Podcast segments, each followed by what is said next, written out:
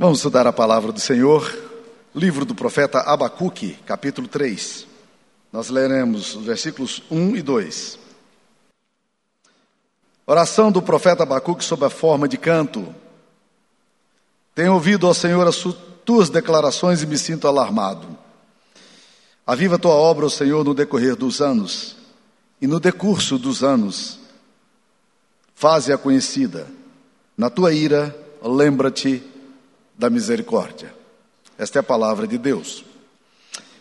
É, vocês devem estar acompanhando, boa parte dos irmãos acompanha aí, o, o que tem acontecido ultimamente numa universidade em Kentucky, a Universidade de Asbury, que é de tradição metodista, pelo menos foi fundado pelos metodistas, e que tem um trabalho de capelania. E a, no dia 8 de, de fevereiro agora, um grupo de jovens foi para o culto, normal, e ali alguma coisa muito especial começou a acontecer. Eles começaram a orar, e numa reunião de oração normal, comum, é, alguma coisa sobrenatural aconteceu e aqueles moços não queriam sair da igreja. Eles continuaram orando. Mas o mais interessante é que o movimento, eles não apenas continuaram orando, mas outros moços, outros jovens da universidade, começaram a se sentir atraídos por aquele negócio, também foram e não queriam sair também da igreja. E aí eles começaram num rodízio e chegou a noite, madrugada dentro, e, e, essa reunião de oração, essa reunião de louvor e, e, culto, ela já está, desde o dia 8 até hoje, ininterrupta. Ela não parou, e a igreja está cada vez mais lotada. Pessoas de diversas partes têm vindo, gente para orar, gente para buscar a Deus, e eles já estão falando de um avivamento histórico que pode estar acontecendo. Tá? E eu queria dizer a vocês que, só para esclarecer um pouco, eu não creio que haja um avivamento ainda. O avivamento tem algumas características distintas, e eu vou tentar trabalhar isso nessa oração que o Abacuque faz, dizendo: Senhor, aviva a tua obra no decorrer dos anos. Uh, avivamento tem algumas características interessantes, mas, no mínimo, o que nós estamos presenciando nesse exato momento da história, ali naquela universidade, é um movimento de grande renovação espiritual, de muito culto. Há manifestações emocionais, certamente há, mas não é o forte. Não, forte não são sinais, mas o que tem acontecido de forma espetacular é o desejo e anseio por aquelas pessoas de buscar a Deus de forma mais intensa e mais profunda. Coisas essas que provavelmente eu e você aspiramos. Aspiramos. Eu não sei se é um avivamento que está acontecendo em Asbury, mas eu gostaria muito de que fosse. E curiosamente, há uns dias atrás, eu estava pensando exatamente nisso, porque os Estados Unidos foram, é, foi um dos países que mais é, teve avivamentos, pelo menos registrados na história. Nós temos pelo menos três grandes avivamentos históricos nos Estados Unidos, dos nove avivamentos históricos que nós, que os estudiosos registram na história. Nós temos o avivamento que aconteceu ali com Jonathan Eduardo, um pastor congregacional de Northampton. Eu estive visitando essa igreja é, com o pastor Antônio Carlos Costa, que era, foi meu pastor auxiliar no Rio de Janeiro, nós trabalhamos juntos. Quando ele foi ao Rio de Janeiro, aos Estados Unidos, eu era pastor, e nós fomos lá visitar essa igreja, que fica ali no, quase no divisa de Massachusetts com Connecticut. Tivemos lá na igreja de Jonathan Eduardo, que depois se tornou um grande teólogo e que escreveu famosas obras teológicas e tudo, mas ele foi o, o, o líder é, de um movimento de grande avivamento histórico. Depois nós tivemos o segundo grande avivamento histórico, que já aconteceu um pouquinho mais é, ali para o lado das cataratas de Niagara, e que também atingiu muito Boston. É, e foi um movimento, o segundo grande avivamento histórico com Charles Finney, é, Charles Whitfield veio da Inglaterra e é, muita coisa fantástica aconteceu ali. E depois nós vivimos em 1906 na Azusa Street em Los Angeles, também o terceiro avivamento dos Estados Unidos, que foi o avivamento pentecostal. Né? Curiosamente, Deus usou um negro eh, naquela época. Eh, pra, as manifestações começaram a acontecer na vida desse negro. E havia um pastor chamado Seymour, que era eh, muito crente, e ele vendo aquelas coisas que Deus estava fazendo na vida daquele irmão negro, mas naquela época os negros e os brancos não podiam se reunir. Ele chamou esse irmão negro para ir para a escola dele, mas ele não podia entrar na escola, então ele falava do lado de fora para os alunos que estavam do lado de dentro sobre o que Deus estava fazendo. Que loucura, né? Deus é capaz de fazer um, um senso de humor assim maravilhoso, né? E isso aconteceu. E nós sabemos o que, que o movimento é, pentecostal fez no mundo, né? E a benção que o movimento pentecostal trouxe para a história da humanidade, para o cristianismo. Bem, é um avivamento? Não sabemos. Eu, eu gostaria muito que fosse. Nós precisamos de avivamento. Ah, o Brasil precisa de avivamento. O Brasil nunca experimentou avivamento histórico, não. O Brasil já teve movimentos de renovação, movimentos de muito calor e muita intensidade, muitos sinais, mas não avivamento, porque avivamento tem algumas características que a gente precisa considerar. Ah, o primeiro, a primeira característica de um avivamento é que o avivamento traz muita convicção de pecado. Uma das coisas que acontece quando Deus está derramando o seu Espírito Santo é que as pessoas têm muito medo de pecar. Coisas essas que nem sempre nós vemos nas igrejas hoje. Desejo de santidade profunda, tristeza pelo pecado, isso é característica de avivamento. Segunda característica do avivamento histórico é um, um profundo anseio pela palavra. Pessoas começam a, a, comer a Bíblia, a ler Bíblia com intensidade, coisas essas que nós não estamos vendo numa numa igreja brasileira, pelo menos, onde as pessoas são tão anêmicas espiritualmente, tão pouco leem as escrituras sagradas. Né?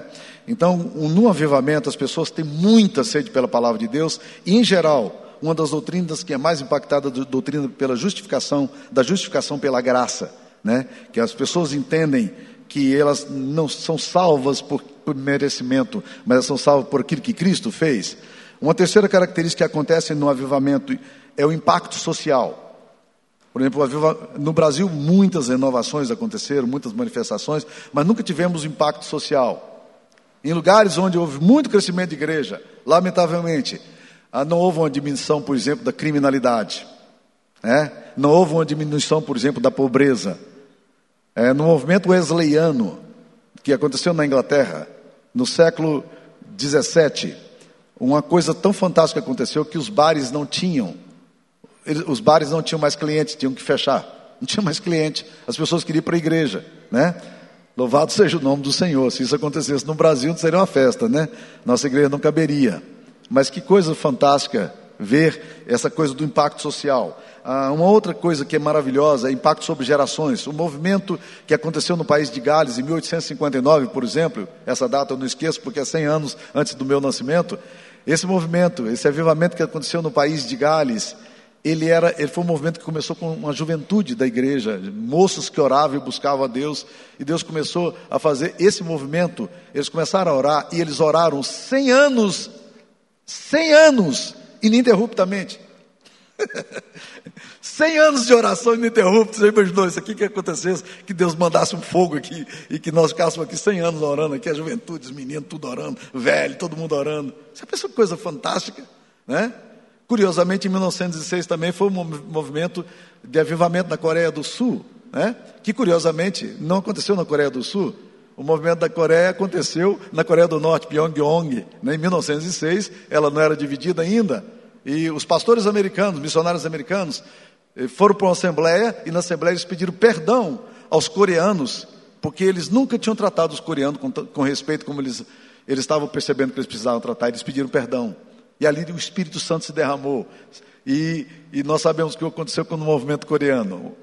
Até bem pouco tempo atrás, eu li na estatística da Coreia, 70% dos coreanos do Sul, porque a Coreia do Norte agora se dividiu lá para a década de 1940, e a Coreia do, do Sul, 70% é evangélico. Pasmem vocês, dos 70% evangélicos, 50% são presbiterianos.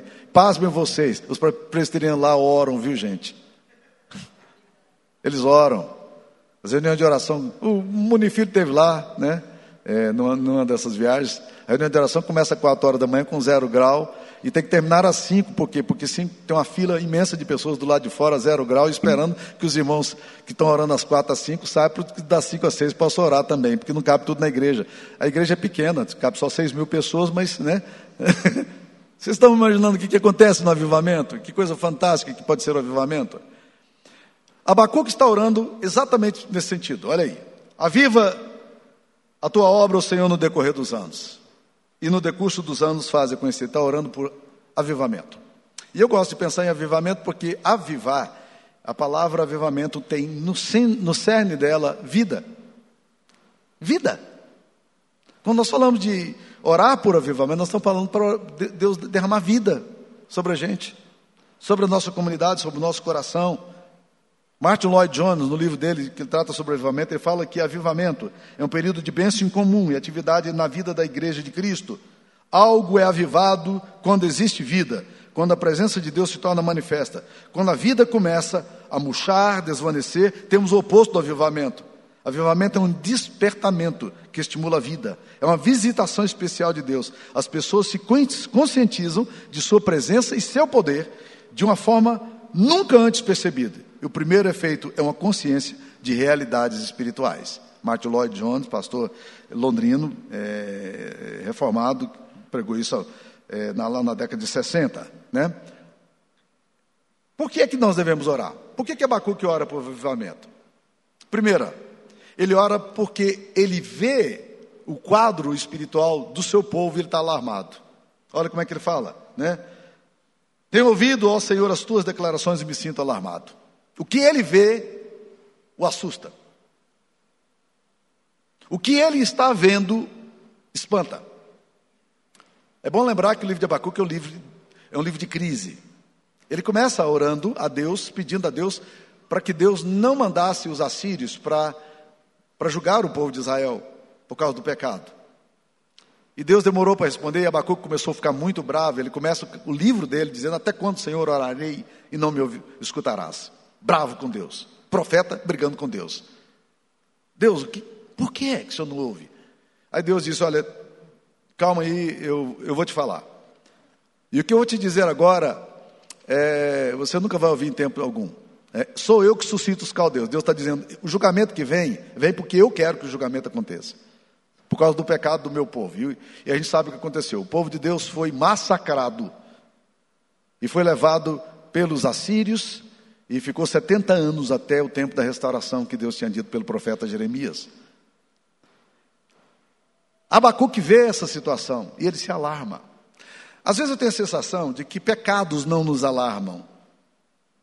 Às vezes eu tenho a sensação de que, de que as coisas que acontecem de mal na nossa vida, no meio da nossa comunidade, no país, não nos alarmam. Só ora por avivamento quem vê a realidade e sente dor e peso por isso. Se você está numa vida acomodada e tranquila, despreocupada, certamente você nunca vai orar e vai desejar avivamento.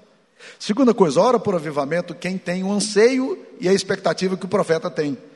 Ele está orando por avivamento porque ele crê que o Deus a quem ele se dirige é um Deus que pode intervir na história. Isso é bom, isso é muito importante para nós. Tenho visto muitas pessoas, historicamente, nos últimos dias, alarmados. Alarmados. Mas você crê que Deus é soberano? Você crê que Deus tem todo o controle da história nas mãos? E que Deus vai conduzir a história do jeito que Ele quer conduzir a história? E que ele conta com o povo de Deus nesse processo da construção da história. E que nós fazemos parte dessa ação histórica do povo de Deus? Hum, de fato, você crê? Pois o profeta crê. Ele crê que o Deus de quem ele é profeta, de quem ele anuncia as verdades, é um Deus que age na história, intervém na história, é senhor da história, é soberano sobre a história. E isso faz toda a diferença na nossa oração, porque você crê.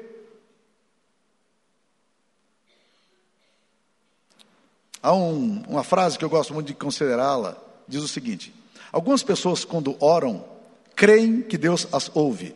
Quantos aqui, quando oram, creem que Deus as ouve? Ok? Levanta a mão, queria ouvir. Ok? Quase todo mundo, alguns ficaram com preguiça de levantar a mão, mas está tudo bem. Agora preste atenção na outra frase que vem a seguir.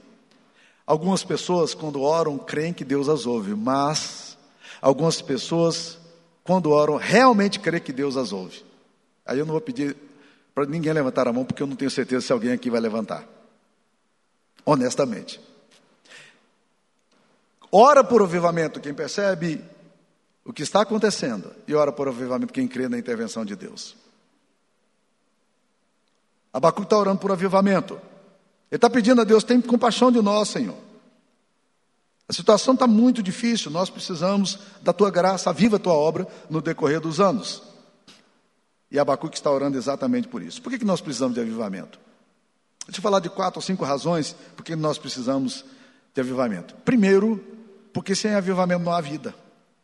Jesus olha para os discípulos, vê os discípulos desanimados, e ele diz em Lucas 24, 49: Ficar em Jerusalém até que do alto sejais revestidos de poder.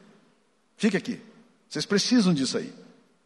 João Batista preconiza e fala aos seus seguidores, dizendo: Eu batizo vocês com água, mas virá aquele que batizará vocês com Espírito Santo e com fogo. Com fogo. Ele vai batizar vocês com isso aí. E é muito interessante a gente orar, porque não tem condição da gente viver sem que o fogo de Deus queime em nós, sem que a chama divina acenda em nós. Então nós precisamos orar por causa da nossa debilidade interior, porque nós somos trôpegos demais, ambíguos demais, frágeis demais, inseguros demais. Nós descremos do poder de Deus. Nós negociamos a nossa, nossos valores, a nossa consciência. Nós estamos constantemente pecando com o Senhor. Então nós precisamos orando, dizendo: Deus me dá mais graça de ser crente. Pode parecer brincadeira, mas eu oro constantemente, Senhor, me dá um coração crente. Me dá um coração crente. Ah, os puritanos oravam uma oração que eu já disse isso aqui algumas vezes para vocês. Eles oravam é, pedindo assim, uma das orações básicas dele era: Senhor, livra-me de mim mesmo. Livra-me de mim mesmo. Que perigo sou eu. Eu não preciso do demônio para fazer coisa errada, não. Porque eu tenho uma coisa na minha, na minha vida que é a minha carne, o meu impulso carnal, a vaidade, o orgulho, a sensualidade, a luxúria, a avareza. E essas coisas estão aqui, e a insegurança, a desconfiança. Então eu preciso orar por causa do meu próprio coração. Eu preciso de graça, eu preciso de poder. Eu preciso de saúde espiritual, física, emocional, para poder orar, para poder viver na presença de Deus. Eu, mas eu preciso orar também, meus queridos irmãos, porque a igreja, a igreja da qual eu faço parte precisa de avivamento. Quantas vezes a gente vê a situação dos nossos, da nossa igreja pecaminosa, vivendo em pecado, vidas trôpegas. Eu estava vendo uma estatística essa semana de uma mulher dizendo que nossos moços, quando vão para a universidade, e os universitários abram bem o ouvido que eu vou falar aqui agora, 70% deles se desviam e não voltam mais para a igreja no Brasil. Não é assustador isso? Não é assustador isso? Isso deveria nos assustar, deveria assustar os jovens e deveria assustar os pais. Tem misericórdia, Senhor. Essa realidade não é uma realidade cabível. Nós não podemos negociar com isso. Nós não podemos negociar. Então nós precisamos de avivamento porque a igreja de Cristo precisa de fogo, de poder, de autoridade, de desejo de santidade, de desejo de viver para glorificar a Deus. Nós precisamos de avivamento, precisamos de vida. Nossa vida está pálida demais. Nós precisamos de mais impulso, e esse impulso é do Espírito. É Ele que nos batiza com o Espírito Santo e com fogo. É Jesus quem faz isso conosco. E o profeta está vendo a situação do povo dele e está orando. Né? No capítulo 3, versículo 16: Ou, Ouvi, o meu íntimo se comoveu, a sua voz tremer os meus lábios, entrou a podridão nos meus ossos. Ele está olhando para, para o povo, dizendo: Deus, olha a situação que está vivendo Israel. É? Nós precisamos orar para que Deus mande avivamento sobre a igreja, sobre a nossa igreja, sobre as igrejas cristãs. Há uma história que é bem conhecida nos meios evangélicos de um, de um pastor que chamava sempre o vizinho dele para vir à igreja. Ele convidava sempre, passava por lá, ô oh, fulano, vamos para a igreja, apareça lá. E ele sempre dava uma resposta evasiva, ele não queria ir para a igreja coisa nenhuma, ele não se interessava pelas coisas espirituais. Não, pastor, uma hora eu apareço lá, e ah, sim, eu vou um dia e tal, sei o quê. Nunca, nunca apareceu. Anos a fio. Um dia, era de madrugada, e o pastor recebeu uma ligação dizendo: Olha, a igreja está pegando fogo. E quando ele chegou lá, tinha bombeiro, irmãos, policiais, um monte de gente socorrendo, todo mundo tentando salvar os móveis, jogando água, e aquele negócio se movimentando para lá e para cá. E quando ele olha lá no meio da igreja, quem é que está? O vizinho dele que nunca tinha ido à igreja. Está ali ajudando a socorrer as coisas.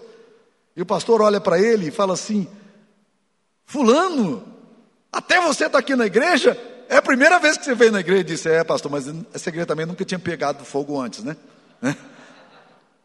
Então, às vezes, o que falta é exatamente essa coisa do fogo de Deus no nosso coração. Mas nós precisamos também, meus queridos irmãos, é, de avivamento por causa das nossas famílias.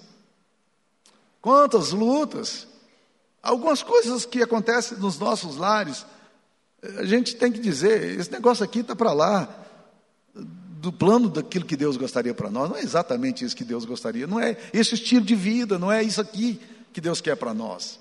Deus tem algo melhor para a nossa vida. Deus pode produzir algo melhor. Deus pode nos converter uns aos outros. Deus pode transformar a nossa história. Uma das experiências mais fantásticas da Bíblia está com aquela mulher Ciro Fenícia. Ela não era judia. Ela não era judia. E aquela mulher Ciro Fenícia, meus queridos irmãos, ela, ela traz uma, um pedido a Jesus. Ela disse: Senhor, tem misericórdia de mim, porque a minha filha está horrivelmente endemoninhada. Ela está dizendo: Olha, a minha filha, ela tem um distúrbio espiritual, que, que ela faz um ninho do diabo em casa. Não é, não é isso o significado de endemoninhada? É um ninho do diabo?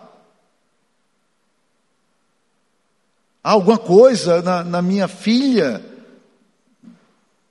Ela está horrivelmente endemoninhada. E Jesus então cura aquela menina, pelo poder e pela, pela autoridade que ele tem. Eu fico pensando às vezes, será que nós não estamos nos nossos lares construindo ninhos do mal? Com a resistência, com a oposição, com distanciamento, com esfriamento. O que, é que a gente pode estar fazendo? É isso que Deus quer para nós?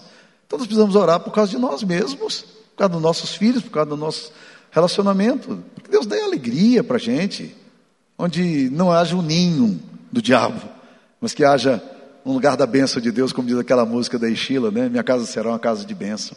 Casa de bênção, casa da glória do Senhor, né? Mas nós precisamos orar por avivamento, meus queridos irmãos, porque a sociedade precisa de, aviva, de avivamento. Lembra que eu falei que uma das características do avivamento históricos é que eles sempre impactam a sociedade. impacta a sociedade. Se a gente quer ver transformações sociais, históricas, e a gente aspira por isso, esqueça, essa solução não virá de políticos. Essas soluções virão pelo poder do Espírito de Deus na história, invadindo a história, agindo na história. Então nós precisamos orar. Orar, sabe por quê? Porque avivamento jamais foi produzido por homens. Se alguma coisa você precisa manipular para que haja um avivamento, esquece, é manipulação, é falso. Quando Deus faz, Deus faz. Não tente fazer aquilo que Deus não fez. Eu lembro de um professor de teologia que me fala, falava o seguinte: Olha, eu sou capaz de gerar milagres. Eu crio um ambiente na igreja, eu apago as luzes, eu jogo uma luz escura, e um neon, e dou uma escurecida e tal, naquele ambiente ali. Eu sou capaz de fazer milagres, pessoas serão emocionalmente curadas. Mas ele dizia: agora, milagres evangélicos eu não faço, não, só Deus faz. Milagres evangélicos só Deus faz. É disso que a gente está falando. Não estou falando de emocionalismo, artificialismo, de uma coisa gerada por homens. Nós estamos falando de alguma coisa que o Senhor pode fazer é obra de Deus. Por isso, o profeta ora a Deus, aviva, Senhor, a tua obra no decorrer dos anos. E no decurso das suas gerações, faça conhecido. Mas avivamento, meus queridos, é importante também, é uma bênção para também, sabe por quê? Porque alcança a próxima geração. Como é que ele fala? Aviva, Senhor, a tua obra no decorrer dos anos, e no decurso dos anos, faça conhecido. Sabe por quê? Porque nós não queremos uma obra de Deus só para agora. Nós queremos uma obra de Deus que atinge, atinge os nossos filhos e netos e os filhos que ainda vão nascer. Nós estamos sonhando com a geração bendita do Senhor. E isso precisa acontecer para quê? Para que a graça de Deus vá repercutindo nas gerações como os verdadeiros avivamentos fazem. Filhos cheios do Espírito Santo, jovens que amam o Senhor Jesus, pessoas que, grandes empresários, bons professores universitários, bons eh, profissionais liberais, mas que botam sua vida a serviço do reino de Deus, onde estão. E onde estão são servos de Deus. Onde estão em qualquer estrutura, seja ela uma estrutura empresarial, institucional, federal, estadual, são pessoas que colocam a vida deles, são bons policiais, são bons advogados, são bons professores, são homens e mulheres de Deus que mudam a sociedade por causa, por causa do testemunho, da vivência, da capacidade que tem de colocar. E isso a gente espera que aconteça nas nossas gerações. Nós precisamos também entender, meus queridos irmãos, a obra de Cristo. Avivamento é exclusivamente obra de Deus. E quem começou esse fogo aqui, na história, foi Jesus. E é interessante porque muitas pessoas, quando falam do batismo do Espírito Santo, elas falam do batismo do Espírito, mas não existe batismo do Espírito Santo na Bíblia. Ficou frustrado com isso? Não, não existe. Porque batismo, o Espírito Santo não é batizador. Quem é batizador é Jesus. Ele vos batizará, não foi isso que João disse? Com o Espírito Santo e com fogo. Quem nos batiza com o Espírito Santo e com, com fogo é Jesus. A obra de Cristo em nós. Aquilo que Cristo fez lá na cruz, quando você crê pela fé, o Espírito Santo é colocado em você, ele batiza você com o Espírito. O Espírito Santo passa a fazer parte da sua história e é o Jesus que derrama isso em você, pelos méritos de Cristo, você tem o Espírito Santo na sua história. Mas não se preocupe com isso, porque na verdade é obra de Deus, da Trindade. A salvação começou lá na cruz, quando Cristo morreu pelos seus pecados e pelos meus pecados. E quando você, pela fé, recebeu Jesus como seu Salvador pessoal. O Espírito Santo lhe foi dado como selo e penhor. Aleluia. Ele fez isso em você. Que bênção maravilhosa. Selo, carimbo de Deus, penhor. Quem garante é o Espírito. Que coisa maravilhosa. Aí começa a obra de Deus em nós, com o Espírito de Deus fazendo a obra dele em nós. Você anseia pela renovação do seu coração? Você tem esperado e orado por um avivamento na sua vida pessoal? Para que você saia de uma vida ordinária para uma vida transcendente. Você tem orado pela sua igreja? Você tem orado pela sua família? Você tem orado pela sociedade? Para que Deus traga um despertar espiritual, um renovo histórico. Você percebe a necessidade disso? Se você percebe, você começa a orar por isso. E creia nisso. É isso que o profeta Abacuque está dizendo, Deus, renova a tua obra no decorrer dos anos. E no decurso das gerações, faz-a conhecido. Na tua ira, lembra-te da tua misericórdia. Essa é a palavra do Senhor. Senhor Jesus, o Senhor inicia todo o processo, o Senhor é o autor e consumador da fé. É o Senhor que nos reveste da graça de crer. O Senhor que nos dá a graça, Deus querido, de resistir ao mal. A graça de irmos na direção do Senhor. Porque nem isso somos capazes de fazer. Nosso anseio por independência, nosso orgulho espiritual nossa vida centrada em nós mesmos, ó Pai querido, que nos distancia tanto de Ti. Tem compaixão de nós, Pai, e nos ajuda. Em nome de Jesus. Aviva a Tua obra no decorrer dos anos. Aviva a Tua obra em mim, Senhor Jesus, no meu coração. Dá-me um coração mais crente, mais apaixonado por Ti, pelas verdades do Evangelho. Dá ao Deus querido a minha família a graça e testemunho do Evangelho. Dá ao Deus querido a, a Tua igreja, Senhor Jesus, vitória Oh, Pai, tem compaixão de nós. Ó Deus, visita a nossa sociedade, uma sociedade marcada tão, por tanta futilidade, tanta vaidade, tanta carnalidade, tanta opressão, tanta mentira. Tem compaixão, Pai querido, tem compaixão de nós. Em nome de Jesus nós oramos. Amém, Senhor.